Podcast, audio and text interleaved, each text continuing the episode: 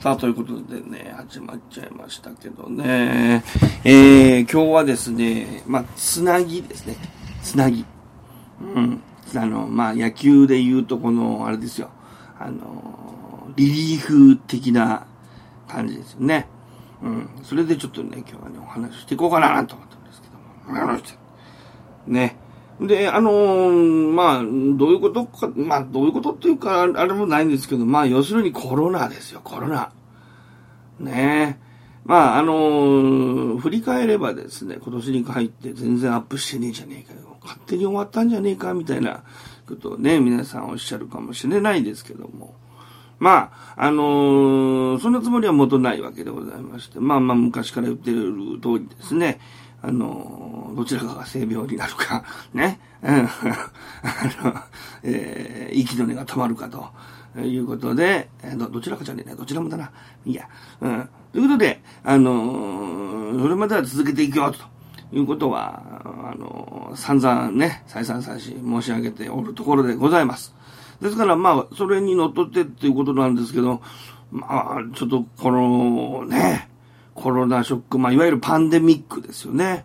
これがもう、うん、なあ、なんかなみんな大丈夫？本当俺、リスナーさん、これ、あの、今まで聞いてくれてた人、落ちんでないでしょうね。大丈夫でしょうね。えー、まあ、ちょっとこうね、気になるところではありますけど、まあ、あの、近いところではね、まあ、皆さん元気にやっているっていう話は、まあ、聞いちゃいるんですけどね。まあ、随分変わりましたよ。本当世の中ね。うん、まあちょっとそんなこんなでね、そういう話をいろいろちょっとしていきたいなと思いますので、まあ、双葉太郎ということで、しばらくね、あのー、まあ、稲造ともちょっとぼちぼち、あいつはあいつでね、あの、体がポンコツ化してますんでね、いろいろとあの、今、あのー、修理工場にあの送りましたんで、え今あのパーツをちょっと交換しながらですね、え脳みそを交換しながら、え今あの再起動中ですので、えええあの、うん、まあ、えー、端的に言えばやっぱね、あの、だ、だみ、だみ、だ、だ、あの、三密、三密ね。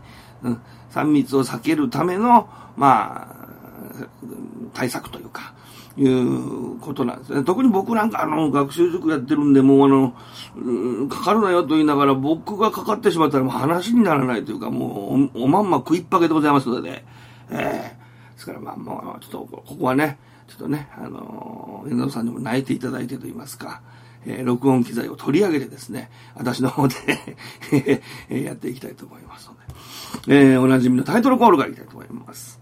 えー、双葉太郎と、ちょ、入れとくか、一応。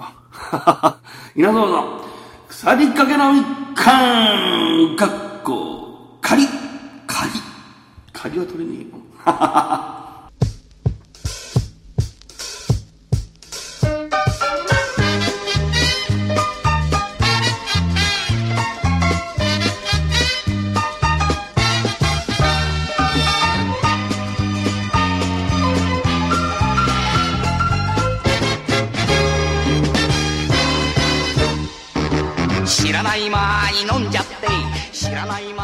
というわけで皆さんおはこんばんちは双葉太郎でございます。大変ご無沙汰しております。ということでございます。皆さんお元気でしたか？お元気ですか？ということなんですけどね。えー、まあねあのこんだけ空いたのは多分初めてですね。10ヶ月ほど空いてるんですけども。ちょっとまずはねあのまあ、正直その、あのコロナが出て3月ですかね。えー、まあ、僕、あの、あれからね、何が起こったかって、あれからって言うと、まあ、今年の一発目、正月一応撮ったのは撮ったんですよ。えー、撮ったのは撮ったんですけど、あの、編集する、まあまあ、当然その、1月ですから、やっぱ忙しい、僕は忙しいっていうのがあるんですけど、まあ、忙しかったと。いうところで、1月の末にですね、確かにもうね、あの、これ、ひょっとしたらこれ、あの、コロナなんちゃうんかなっていうぐらいね、あの、苦しいインフルエンザにかかったですよ。これはね、1月のね、末ぐらい、塾もね、1月でもかかわらずですよ。1月でもかかわらず3日ぐらい休まなきゃいけないような事態に確かなったんですよね。うん。それぐらい結構、結構ひどくて、それで1週間ぐらいちょっと倒れてて、で、2月に入って取ろうかね、的なことを言ってたら、まあまあ、2月が、まあ、私は一番2月やっぱり忙しいんですよ。なので、土日もクソもっていう状況で働いてるうちに、まあ、2月の末か3月かにちょっとまた集まろうかということでやってたら、3月頭から突然のあの、コロナによる休校宣言ですよね。あれが結局、3、4、5と3ヶ月続いたですよね。不要不急の外出は避けてください。ね。これがね、えー、まあでも3月はまだみんな、まあコロナきゃ、まあでも、まあいいんじゃね？みたいな感じで動いてましたけど、やっぱり3月末にあの、志村けんさんがね、亡くなったっていうのが、やっぱりこう、国民の心に響いたんじゃないですかね。4月5月の自粛ぶりって言ったらすごかったですね。えー、私も車でね、あのー、4月だったかな、夜、うちょうど土曜日の夜、夜半頃ですよ。うん。あの、福岡市のね、あの、繁華街、歓楽街ですね。中洲をですね、えー、車で走ったことがあったんですけど、まあ、なんて言うんですか。廃墟。ほほほほ真っ暗なんですよね。うん、真っ暗で、もう本当にね、人気がないのはもちろんなんですけど、もうお店自体、ネオンランプ自体がもうとにかく、ネオンランプってのは古いのかな？あの、とにかく、あの、あれですよね、明るさももう真っ黒なんですよ。土曜の夜半って言ったら一番やっぱり盛り上がる時期ですし、4月頭ってると大体ほら新入社員とかが入ってきて、やれ歓迎会なの、ね、えー、いろいろやる時期でしょ、うん、新年度、頑張りましょうとかなんだかね、いう会で中さん賑わうはずなんですけど、えー、全くのゴーストタウンというね、まあ、すごい状況でしたね。えーそれで、まあそんなこんなで、まあ私の塾も結局やるのやらないの。ほんで、まあそれがちょっとま、まあね、あの、前半とかいろいろちょっと細かく話していきたいんですけど、まあ、あの、やるのやらないので、ろくに休めない状況が続きましてね。うん。ほんで、えー、結局5月いっぱいまで休みだったのかな。で、6月がちょっとまあ、うん、奈良市登校みたいな感じで、そこからずっと、もうだから夏休み返上で子供たちもやってますからね。えー、まあお盆休みを除いてもずっとぶっ続けで、で、ここまで来ているという状況ですよね。だからまあ私も、結局塾で私がかかっちゃったらもうほんと最初も言いましたけども、あの、おまんまの食いっぱぐれなんで、どうしようもないということで、まあかといって、まあ私も徹底的な引きこもりをまあ観光したわけですよ。うん。だけど、これ、あのね、やることも、そんな ね、変わるわけじゃないじゃないですか。ね、別にそんな、弾痕握ってとかそういう話でもないですからね。うん、どうしようかなと思って、それで、あのー、まあ、いろんなことはちょっと、まあ、考えてはいたんですけど、まずはちょっとしっかり授業をやって、えー、夏はやっぱ疲れますからね、ちょっと夏の暑さがこう緩んだ9月頃に、最近ちょいちょいですね、あのー、ブログを見てくださってる方は、本当に9ヶ月間の冬眠生活を経てですね、えー、私がまた投稿を始めたんですけども、何やらこうね、えー、本の表紙チックなやつをこうアップしてますよね。あの、なんか電子書籍なんか変えてみようかななんてこう気まぐれが起こったわけですよ、また。えー、えー、つれづれなるままにってやつですよね。えー、まあそういうことでちょっとね、いろいろ書いていったら、これがまた面白いというかね、あのまあ、いろんな分野で書いてますけど、まあ、そういった、まあ、活動をしながら、まあ、授業をやっているという展開です。稲造さんもね、稲造さんで結構ね、あの、体調が優れなかったりとかです。まあ、と、あのー、当然去年もね、なんか足が痛いっつってずっと言ってたりね、してましたんでね、今のパーツ工場でパーツ取り替えたりしてるみたいですからね。えー、まあ、そのうちあの、また、二人で、あの、話していきたいなと思ったんですけどね。えー、まあ、それまでのつなぎというか、私の徹底的なあの、お引きこもりは未だに続いてますので、えー、お話を続けていきたいなと。多分一人でね、えー、喋るという系統はちょっと稲造さんはね、えー、危険な方向に走りそうな気がしますからね、えー、一気にね、えー、赤旗とかですね、赤旗じゃねえや、えー、いろいろね、あの、ちょっとこう、ライトウィングなね、あの、番組に一気にこの草むが変えられてしまいそうな気がするんで、え、あの、それを避けたいということで思います。まあ、ということで今日はですね、えー、メニューとしては、まあ、それまでの出来事、コロナ騒動ですね、についての、まあ、変化ぶりというか、そういうところと、うーん、なんだろう、うーん、まあ、最近思うことというかね、なんかやっぱ、ちょっと義務教育にやっぱりちょっと物申さなきゃいけないのかなって気もしたんで、まあその辺の話をぐだぐだぐだっとしていこうと思いますので、最後までお付き合いのほどよろしくお願いいたします。あサミカサミカ皆さんご無沙汰しております。ずんこです。やっと双葉さんが重い腰を上げて収録し始めてくれました。こんなグダグダトークを待ってくれている方などいないとは思いますがいらっしゃることを信じて再スタートという形になりました。最初の方でもお話ししていましたが本来なら4月あたりに再開できたはずなのですが、コロナショックにより大変遅くなり、これ以上遅くなると本当にやばいということから、双葉さん一人でリリーフスタートという形をとりました。今後とも、臭みか、聞いてくださいね。ピッコロさんピッコロさんどうして助けてくれないの？発砲よ臭みかさあ、前半でございますがね。えー、っとね、とりあえずね、あのー、まあまあいろいろあるですよ。うん、言いたいことは様々なんですけども。うーん、とりあえずコロナだよね。皆さんどうで、まあ、かかった人もいるんだろうね。どうなんですかね。皆さんのそのお家というかゴミ打ちの方で、えー、コロナ、うんなんていうのは、どうなんですかね身近なものだったのか。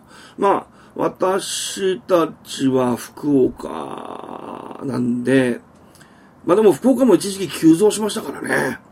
うん、だから、まあとりあえず、その塾はどうしようか、いうで、うん、ズームとかね、そういう、いわゆるリモート化ですよね。これがまあ進んだといえば進んだんですよね。で、それをまあ、うん、ズームってのは基本的にネット環境があればいいんですけど、まあタブレットを、じゃあリモートするから生徒たちに買えようというのはなんか筋ちゃいますよね。ね。だから結局、それを買うとなるといきなり何十万ですか。まあ一応政府が10万配るとかなんとか言ってましたけど、そんなんじゃ足りねえよって話になりますんで、うん、結局まあ人数を減らす形でね、で、昼間どうせ、あれでしょ？あの、中学生とかね、あの、昼間家におったってやることないじゃないですか。ね、男子校、男子中学生といえば、もうね、自分は二十歳だとか言ってエロサイトばっかり見る毎日でしょ？ね。ね、決めつけてますけどね。えー、ですから、まあ、そんなんだったら、お前、昼間、週何回かでもいいから、こっち来て勉強せえや、という形で、まあ、あ4、5月ですかね。は昼間と夜とということで、もうなんかてんてこまいですよね。えー、まあそれでやってましたけども。うん。まあ、で、6月学校始まって、まあ、ようやくこっちの方も平常授業。まあ、生徒がいない時は暇ですからね。うん。ということで、まあ、学校も無事始まって、また、第2波、第3波来るんじゃないのぐらい言ってたら、まあ、夏なのか、一応収まってはいますよね。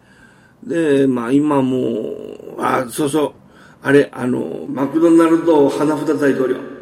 ね、えー トランプ、トランプさんかかって、あの、中国ウイルスだ、うわわわ、言うてたら、自分がかかっちゃって、どう、どう、どうなんですかね、あれね。うん、これまあ、解放に向かってるって話は聞いたんで、ちょっとね、あの、人は安心してるところなんですけどね。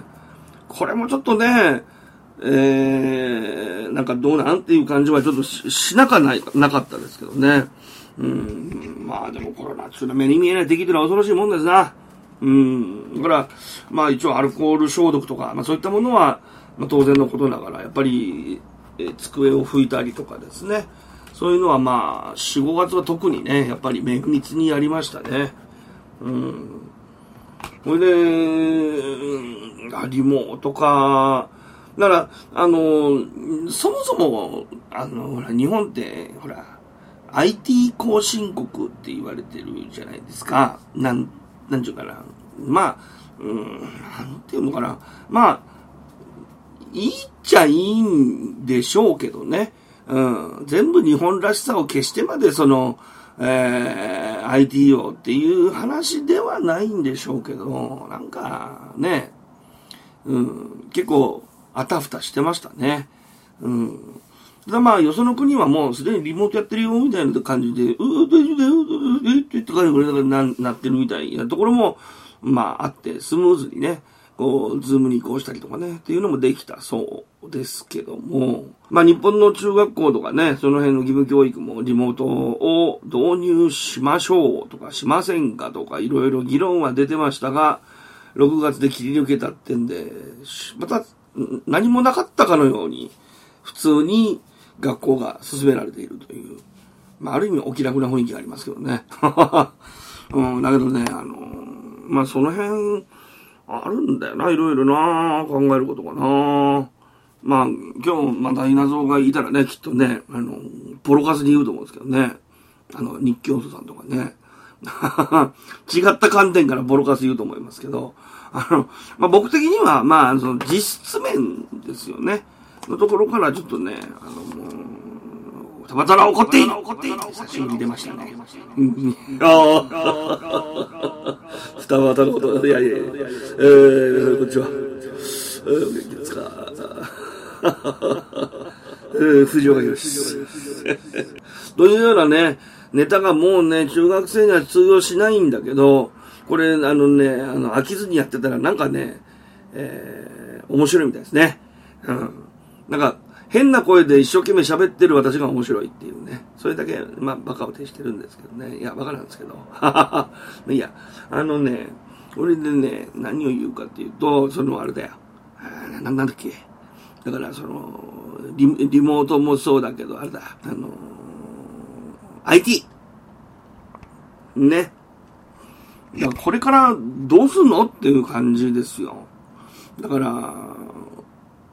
なんかね、アメリカのほら、ホームドラマとか見てるとさ、なんかほら、スマホでピッポポポポポッ中学生とかの話でしょ？でピッポピッポパッとかってこう連絡しちゃったりしてるじゃないですか。だから、今の中学校はスマホ持ち込み禁止。ね？んで相変わらず前髪が1センチ長いだろう、短いので空賊違反。ね。ね。えー女の子はみんな馬の尻尾。ね。ね。豚の尻尾っていうトランプのゲームありました、昔。まあまあいいや。えっと、そういうところなんですよ。ね。で、だから、相変わらず、あれなんですよ。もう義務教育っていうと、その、金太郎飴さんみたいな、金太郎飴ってのも振りが、まあまあ、要するに同じようなね、あの、基本的に。まあもちろんそれでいい時代もあったんですよ。昔昭和時代とかね、あの、終身雇用、まだ年功序列が、えー、まああった頃と。もう完全に過去の話ですけどね。うん、まあ仕事をする上でやっぱりほら、電話で人と会う。そして話し合う。それを、まあ、鉛筆で、えー書き記す。まあ最終的な報告書はタイプライターとかね、ああいうのがありましたけど、なんていうんですか、キーパンチャーとかね、えーすごいですね、パンツ、パンツ野郎みたいなやつですけど、えーキーパンチャーなる仕事も存在したとか、しないとか、っていうことで、まあそういう状態で仕事をやっていくわけですから、当然時間も人も必要なんですよね。うん。で、人が必要、たくさん必要で、えー、一つのものを作り上げるっていうことになると、当然今の義務教育はあって叱るべしなんですよ。ね、協調性だとか、全員同じような人が集まって、それで、えー、仕事を、まあ、作り上げていくっていうのかな。そういう形ですから。で、60歳、まあ、50何歳になったのかな当然、定年は。で、えー、ね、えー、退職金もらって、えー、悠々自適だと。ね。そういう、会社の係長なんか、嫁、嫁さんの紹介までした。で、そんなんがね、私たちが生まれた頃の、まだ時代だったんですよ。40年ぐらい前。ちょっとサバ、サバ読みましたか ?45 年前。ちくしょうね。まあ、いいや。そういうことですよね。ええー、あれでね、あの、だから僕らもそれで、一応、教わってきたですよ。いい中学校に入って、ね。いい高校に入って、いい大学に入って、ね。いい会社に入ったら、山一証券倒産というね、え、いう、なんかね、えー、足元を救われるような事件がね、ちょうどあった頃なんですよね。えー、1995年ですよ。Windows 95が出た。ちょうどその頃が僕らが20歳の頃ですからね。だから結局、あのいわゆる終身雇用神話、年功序列神話っていうのが、まあ、完全とは言わないまでも徐々に崩壊の兆しを見せてきた時代ですよね。で、まあ、それから25年経ってるんですけども、死後でしょ。年功序列とかっていうの。ね。うん。だったらって話ですよ。うん、義務、まあ、以前俺僕多分説明したと思う。あの、なんか別の側面で話したと思うんですけど、あの、戦争教育の話。ね。今の子たちに昭和20年って言われても全然ピンとけえへんやんっていう話をしたかと思うんですよ。だからもう平昭和20年の、まあ、街並みそれを UFJ 形式でこうもうテーマパークみたいな感じで作ってジオラマじゃないですけど、もうリアルに。ね。それで、その家の中で3日ぐらい、その、泊まらせて、で、その頃の飯を食わせえだな。その中で、あの、空襲警報が鳴ると。うん。で、時々こう、爆発するみたいな。音も含めてね。で、そういうところで体験をすると、多分、ピンとくるというか、身につまされるというか、いう話をしたと思うんですけど、まさにね、それと同じことが今起こってるんじゃないかなって。今の義務教育でで育って社会人になって、おそらくものすごいギャップを感じるんじゃないかなと思うんですよ。うん、今のままだとね。だそもそも論として、そのほら、SNS ってあるじゃないですか。ソーシャルネットワーク。またね、ちょっと、双葉太郎のこの知識が出てしまいましたね。ちょっと知的な部分ですよね。昔からこのトークに付き合ってもらってありがとうございますね、本当にね。ええ、もう5年経っても変わってない。ってことは10年も変わらないと。うん、あの我慢してください。ね、ということになるんですけども、うーん、何言ってたっけ、俺。最近これ多いんだよね。もう、あのね、さえっと、先月かな？先々月に晴れて生誕45周年を迎えたわけですけど、みんなひざまずけ、もっと祝え。はっはっは。まあいいや。あのね、えー、なんか、なんか多いんですよ。うん、あれこれそれぞれ。ね。子育て言葉。俺から、さっき言ったことが、あれってことになっちゃうよね。これね、俺であの授業でもあるんですけどね、喋ってることと書いてることが全然違うっていうね。文字がね。これもね、廊下だね。廊下。うん。渡り廊下じゃねえよ。廊下。まあでもね、まあ仕方のないことでね。当然これ第1回を聞いた時の年に比べて今聞いてくださってる方、既得な方は、当然5年、年をか、弱いを重ねているわけでございます。でもその5年間の間にも、もう、なんか、めっちゃ変わりましたよね。なんか俺らってなんかあの、時を追いかける世代ですよね。だから、ファミコンと共に育った世代ってまあよく言われるんですけど、ね、ポケベルがならなくて、ポケベルの打ち方を覚えたかと思えば、次はパソコンですよ。ね。で、まあ、パソコンで仕事をするようになって、で、まあ、そこからですよね、デジタルストレスとかいろんなね、言葉も流行ったのはね。それでずっとやって、やっとこう、キーボードでパソコンの画面向かってパタパタってこうブラインドたちができるようになった。もうすると今度はあれですよ、携帯の普及ですよ。携帯でメール。ね。あの、青何回押す。家業何回押す。ね。あれにまた習熟するわけですよ。そうすると今度はスマートフォンの登場ですよ。画面をタッチするっていう。なんかボタンのね、このね、あの、前も言ったよね。これ、あの、押すっていうあの、ボタンがカチャって下に行くじゃないですか。あの感覚がないっていうものに最初慣れないんですよね。うん。で、それにやっと慣れたかと思ったら、この入力方法が変わるじゃないですか。あ行でピッと押して、あならそのままでいいんですけど、いいなら上にピッとか言って、うなら右にピッとか言って、何回変わりゃ気が済むんだ、この野郎みたいな状態ですよね。まあ、それに一生懸命ついていってるんですけども。うん。でもまあ、なんかもう、中学生なんか見てると、神業みたいな状況で打ってますよね。タタタタタタタ、早すぎるだろ、お前お前ら。まあ、そんなこんなですよ。時代になんか追われてるやら、追いかけてるやら、よくわかんないような状態でね、今まで来てるんですけど。でも、肝心なものは抜けてるんですよね。うん。それがまあ義務教育だったり。まあ、ひいてはその、まあ教育もあるのかな。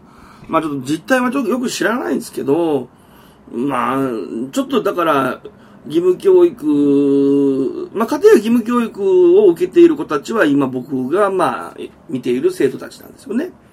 で、まあ、片やと言いますか、あの、インターネットビジネスとかいろいろこう、ちょいとこう目を向けてみると、まあ、それとはおよそ違うようななんかこう、システムといいますか、そういうお金の回り方がもう目まぐるしく変わってるんですよね。うん。で、肝心なそのお金の授業っていうのをしていないっていう。うん。まあ、その辺が問題なのかなともちょっと思ったりするんですけどね。うん。まあいいや。とりあえず、えーその辺についてちょっと確信は後半でお話ししたいと思います。あー、サミカ。サミいやー、サミカですね。皆さん、スマホ持ってますか？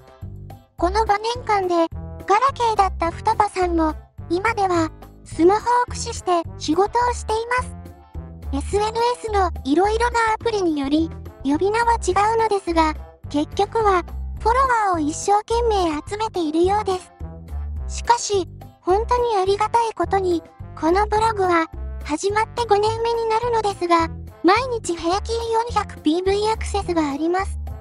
本当にありがとうございます。それが理由で、ラジオ再開したみたいですよ。くさみか、聞いてね。バクドラえもんですのび太くん、ジャイアン、とっちめてやらなきゃ。くさみか。さみ方ね。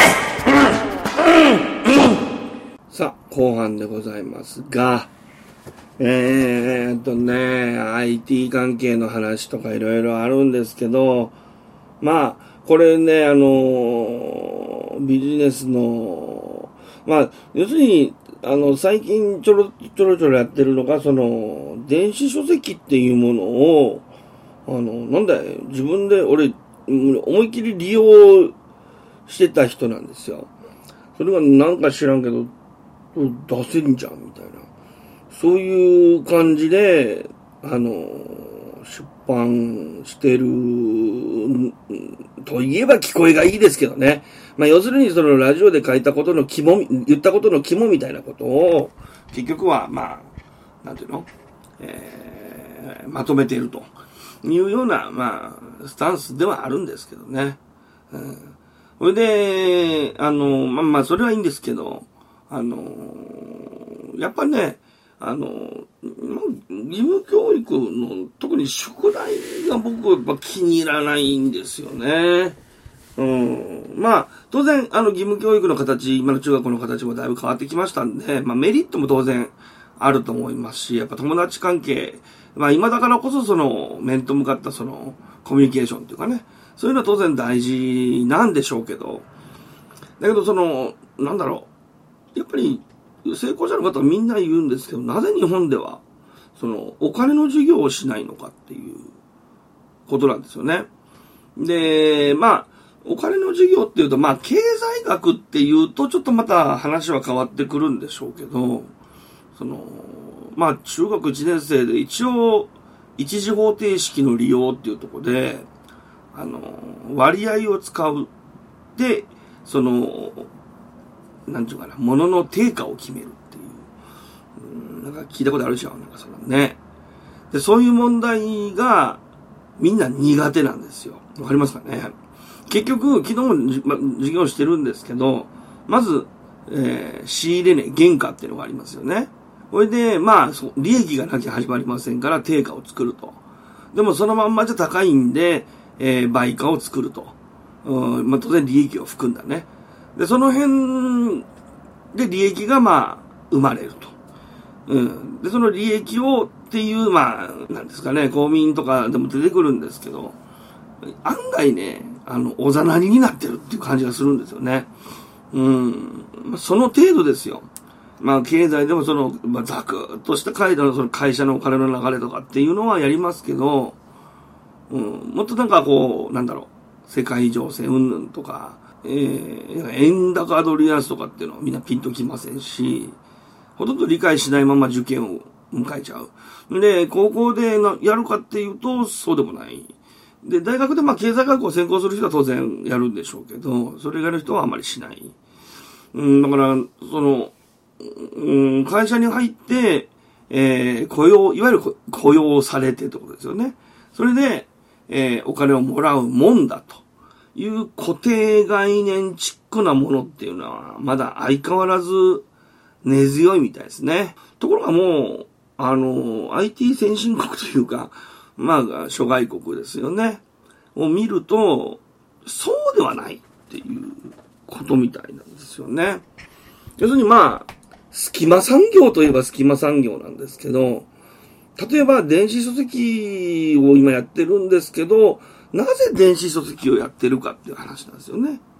じゃあ、本を執筆すればいいじゃないかっていう話なんですけど、もう今、作家さんも含めて本って腐るほどあるじゃないですか。もっと言えば本屋さんっていう存在ですよね。うん。今から本屋を始めようと言ったって、そんなにこれから多分需要はなくなってくるわけですよ。みんなスマホで読めちゃうんで。まあこれはもう昔から言われてた話ですけどね。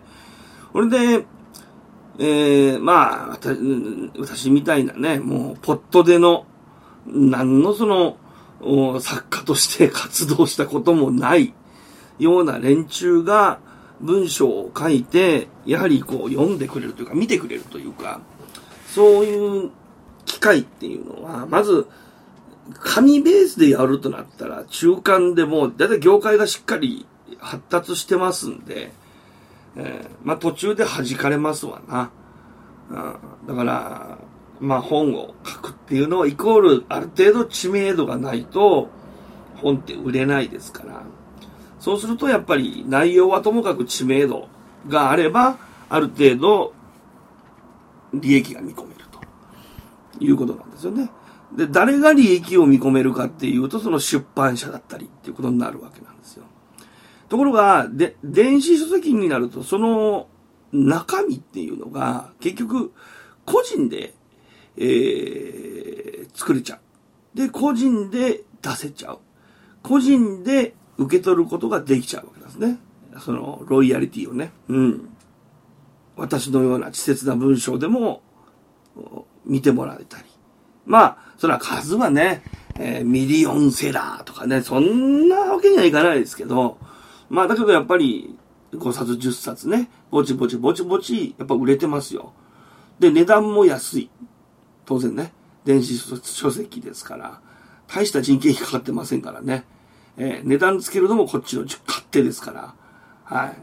ただ、ロイヤリティをもらえる最小限度の金額が99円なんで、えー、それより高い金額とう。ん。まあ、それは、1万円とかつけてもいいんですよ。誰が読むかって話ですからね。で、何がいいかっていうと、プラスして、その電子書籍を、その、まあ、一応、きえっ、ー、と、アマゾンなんですけど、なん、なんていうの ?Kindle United。で、まあ、それぞれその読む、その、アプリっていうんですかね。これがまああるわけですよ。PC 版、Mac 版、えー、タブレット版、それからまあ iPhone 版、えー、Android 版と、まあそれぞれあるわけですよ。で、それをダウンロードしてもらって、あとはまあ当然 Amazon アカウントがいるんですけど、まあ Amazon アカウントはもう別に、その、電子書籍を読むためのアカウントではないので、うん要するに Amazon で一度でも買い物をしたことがあれば、必ずアカウントを作ってから買ってるはずなんで、あの、アカウントは存在するはずなんですよね。うん。で、まあ、一冊一冊、まあ、その値段がついてるものもあれば、0円でっていうのもありますし、まあ、0円のものはもうそれでもう読み放題ですよね。で、まあ、月1000円払うと、その、えー、Kindle United っていうものに加入しているというか、チェックを入れている本に関しては、1000円でも読み放題なんですよ。月1000円で。うん。だから、あれあれですよ。僕らばっかりの本じゃだけじゃないですよ。うん。あの、ちゃんと芥川龍之介さん、夏目漱石さんの本も、えー、Kindle 化されてますし、いわゆる電子書籍化されてますし、えー、まあ、週刊誌系ですよね。うん。その辺もありますし、当然アニメ、えー、インディーズではなくですね、有名どころのアニメ、うん。それも、えー、入ってますし、で、もちろん僕らみたいな、その、例えばビジネス本とかね、そういったものを、まあ、個人のスキルで書いた本とかね、そういうのも読み放題という時代なんですよ。これがまだほとんど進んでないんですよね。うん。で、大体やってる人っていうのが、まあ、サラリーマンが多いっていうことなんですけど、まあ、まあ、これが徐々に今から広がっていくだろうと。市場が広がっていけばそれだけ需要が上がるわけですから、当然、ね、えー、供給、いわゆるニーズですよね。えー、これも増えてくるということになるので、これから熱いんじゃないかと。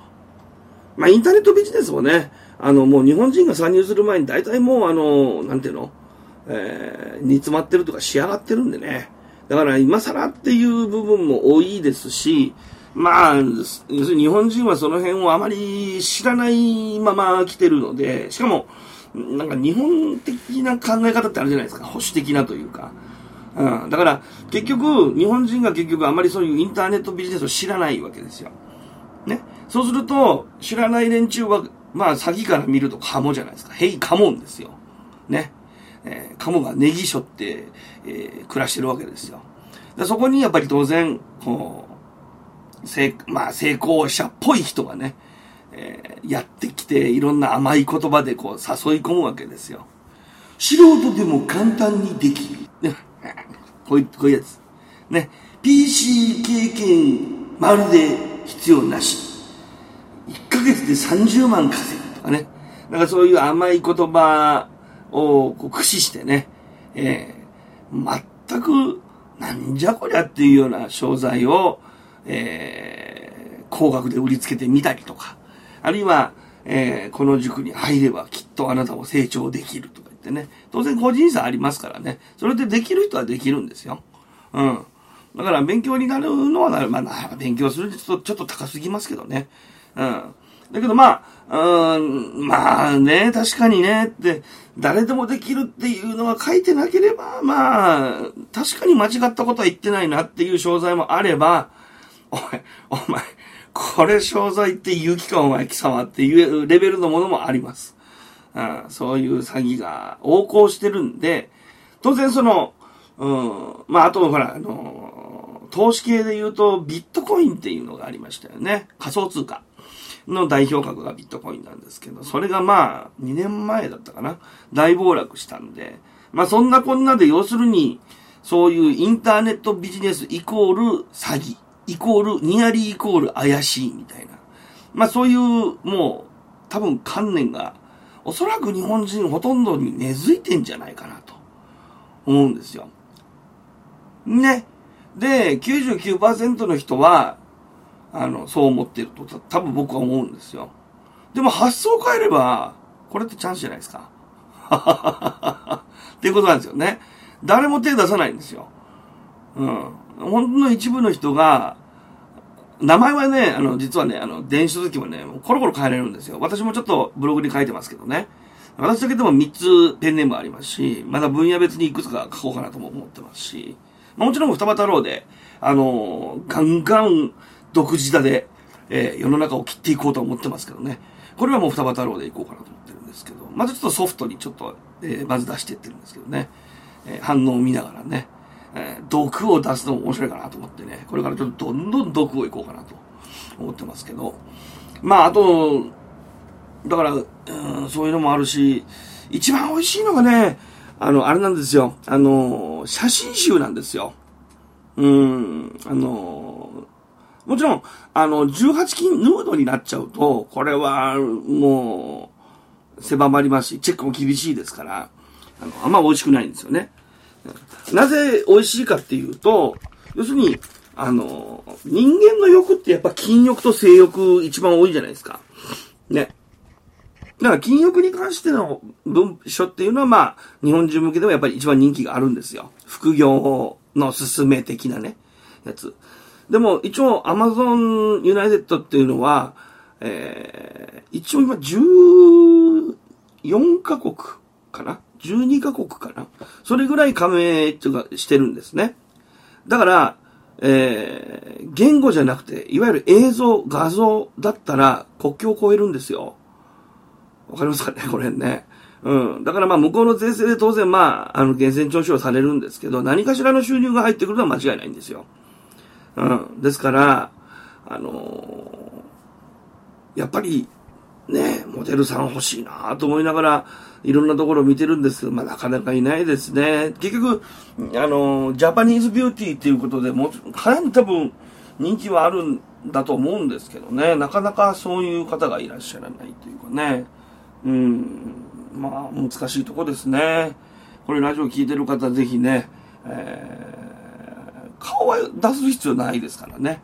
うん、顔出しは基本的には、あの肖像権の問題もありますんで、基本的には NG ですし、その Kindle なんとかっていう、その、要するにその見るソフトね、あれは基本的にまず、確かにその画像をあの、デジカメで撮ったりとする、それはまあそうかもしれませんけど、基本的にダウンロードできない形。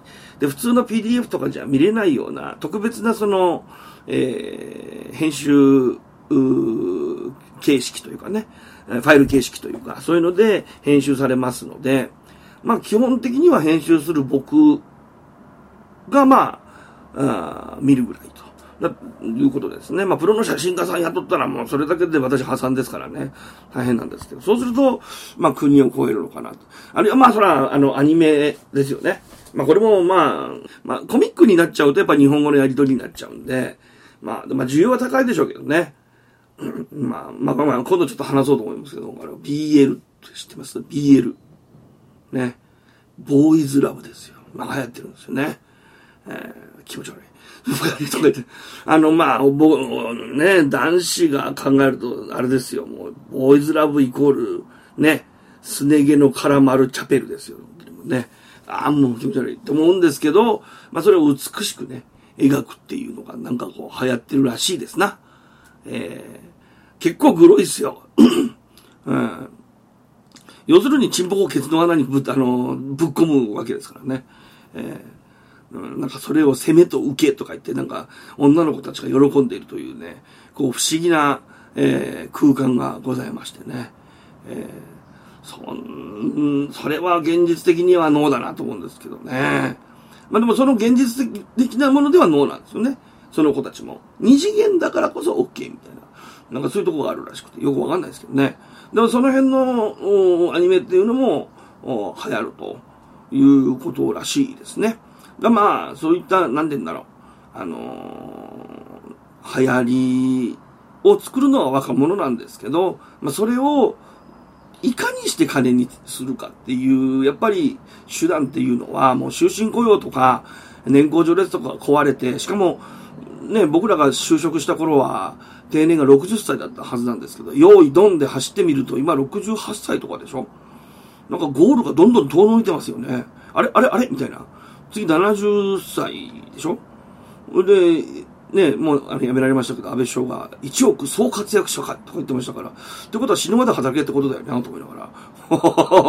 おい、えーえー、社会保障制度は、えー、当てにするな、死ぬまで働けっていうふうに僕は解釈しましたんで、はい。ですから、要するに、えー、まあ、これまた今度ね、話していこうと思うんですけど、要するに、かといってやっぱ75になって肉体労働は無理ですよ。ね？だから、それがなくても稼げる、やっぱり、システムっていうものを、今の時代、要するに40代とか30まだまだ動ける時代に構築しなきゃいけないのかなと。で、まあ常に新しいものにやっぱアンテナを張ってないと、これからは厳しいんじゃないの？だせっかく中学生からスマホ持ってるんだったら、あの、活かしなさいと。いうのがね、あの、うちの塾の方針だったりもするのね。うん、もったいないね。えー、仲良しごっこするための SNS じゃないですからね。うん、そんな気がしますけどね。うん、まあいいや。まあまあまあ、あの、久しぶりの、まあちょっとウォーミングアップはこの辺のところで、ね、最後のエンディングで、えー、お話していきたいと思います。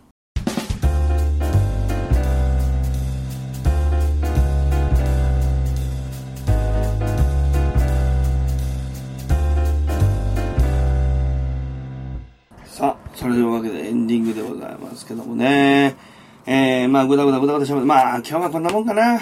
もう、ほんと久しぶりにね、えー、まあ、9、9、9ヶ月ぐらい空いちゃったのかな。もうごめんなさいね。ごめんなさい。ね。悪かったわね。でも何か？みたいなね、感じで。もうなんかさ、10月にコロナ拠出金とか言っていっぱい作ってくれたのはいいんですけど、その分、なん、なんですか、いろんなもんが値上がりしてますな。タバコ。ね、ついに僕公言してた通り500円超えちゃいました。好きな銘柄が。禁煙外来に通いたいと思います。まあ、この辺のちょっとね、禁煙、えー、体験記もね、ちょっとこの、これからちょっとシリーズ化しようかななんて思ってますけどね。まあ、ちょっと、あの、仕事もありま、そうなんですちょっとね、あの、個人的な話なんですが、母親がちょっと今、あの、えー、入院してることもありますんで、まあ、ちょっとその辺が落ち着いたらね、自分のことに、えー、また、投資しよう。投資するってどうかしですかね。まあまあ、あの、やっていこうかなと思ってますし、えー、まあ何しろね、あのなんで、なんていうの？稼いでいかなきゃいけないのは、子供たちもそうですけど、俺らもそうですからね。結局ね。だから何かしらこう、あれ、あれですよ。あの、リーマンショックの時のセブンポケッツじゃないですけど、やっぱ一本っていうのは不安ですね。収入源が一本っていうのはね。うん、だから、そうだな、国の公的な、まあ、補助とかうんぬんっていうのも、まあ、場合によっちゃあるでしょう。それもまあ、一つの収入源といえば収入源ですよ。うん、国の制度をね、しっかり活かす、あるいは都道府県の制度をしっかり活かすっていうのも手でしょうし、もらうべきものはもらう。うん、あとはまあ、いくつかね、まあ、それは月何万円でもいいですよ。とりあえず、その、もう一つの副業。ね、なん、あ副業は2、3年前認められたのかな？うん、会社にバレるからやばいとかね、そんな、本当に時代遅れなことをね、えー、もう国が死ぬまで働けと言うときながら、えー、副業はダメだって、ものすごい理不尽ですよね。えー、まあそんな義務教育の理不尽もたくさんありますけどね。まあそういうのを一本一本取り上げてはですね、めっためたに切っていくというね。このスタイルはまあ相変わらず変わらないんで、えー、まあこういうのはね、あの、ずっとこう、死ぬまでやっていきたいななんて思ってるんですからね。うん。でね、あの、稲造さんの声がしなくて寂しいわ。なんていう稀有な方もね、えー、間もなく登場しますんでね。もうちょっとね、こう、コロナというかね、ある程度、こう、まあ、収束宣言とまではいかないでしょうけど、まあ、もうちょっとね、落ち着きを見せれ、まだ冬がね、えー、まあ、インフルエンザは相変わらず流行るんでしょうけど、まあ、マスクをするのが日常化したっていうのは、まあ、大きな変化といえば変化ですかね。ですから、あの、10月頃からぼちぼちインフルエンザが出てくるらしいですけど、今年は、えー、罹患率が非常に低いと いう、なんか皮肉なデータが出てますね。えーですから、まあ、コロナショック、いわゆるパンデミックって言ったって、まあ、えーまあ最初はね、まあ志村さんとか亡くなって、まあ罪の部分も多かったですよ。岡井久美子さんも亡くなられました。だけど、あまあ、功と言いますかね、えー功績の功ですよね。そういう部分もまあ、ちらほらと見えてきたから。まあ手を洗うとかアルコール消毒をするっていう習慣も僕は悪くはないと思いますからね。えーまあ、ほど、物事ほどですけどね。うん。まあそれも思いますし、まあ、なんて言うんだろう。まあマスクをするっていう習慣も非常にいいですよね。まあ面と向かって喋っても公衆ケアにもなりますからね。えー、ね、中高年大変ですよ、本当もね。まだまだそんなこともありながらですね。うん、ただまあ、病院をはじめとしてやっぱりリスクはまだまだ残ってますんで、まあこの辺のリスクが、まあちょっとだいぶ収まってきたなって頃に、またタッグで、えー、ラジオをね、再開していきたいなと思ってます。まあ僕もリモートでね、やろうかなとも考えたんですけど、結局リモートでやったところで、収録は収録なんで、えーあの、もうやっぱ面と向かってやった方がね、やっぱやりやすいんですよ。もう正直な話。うん。ですから、まあ、多分、やりやすいってことは楽しめるってことですから、聞いてる方も当然楽しいはずなんで、リモートだと変な間ができたりとかね、絶対するんですよ。うん。だから、まあ、真面目に話し合うとか、そういう部分にはいいんでしょうけど、バラエティ的にこう、くっちゃべるのはあまり向いてないのかなっていう気もしますしね。それを考えると、ちょっとまあ、どうなんだいっていうところも、まあ、あったりはしますわね。うん。ということで、まあ、しばらくはちょっとこういう感じで、そうだな、僕だけでよければ、まあ、いつでも喋れるからな。まあ、何本か上げていこうかなと思ってますけどね。うん。まだまだ喋りたいこと、言いたいことたくさんありますんで、えーぜひぜひね、えーつないで聞いていただいて、当然回数を重ねていきますけどね。で、まあ、なんか復帰という形で、えー進めていきたいなと。えーこのように思っている次第でございます。ということで、ね、何か質問はございませんか？ね、全然聞こえませんけど。えー一方通行のラジオ。まあ、これもいいんじゃないですか？球体 Z しててね。うんうんうん。だけど時代は変わっている。ね、こういうところをちょっとこうね、あのー皆さんこう見ながらね、えー考えて、自分の人生ですからね。うん、その辺はやっぱり、こう、言い訳をしたりして。あとね、いろいろ本で書いていったんですけど、このラジオでも喋りたいなーっていう内容もたくさんありますんでね。まあ、その辺もかいつまんで喋っていきたいと思いますんで、まだまだネタは豊富です。えー、二方の相変わらず元気でございますんでね、えー、ご安心くださいということでございます。さあ、それではですね、この辺にしたいと思います。今日のお相手、二葉太郎で、えー、オンリーでお送りいたしました。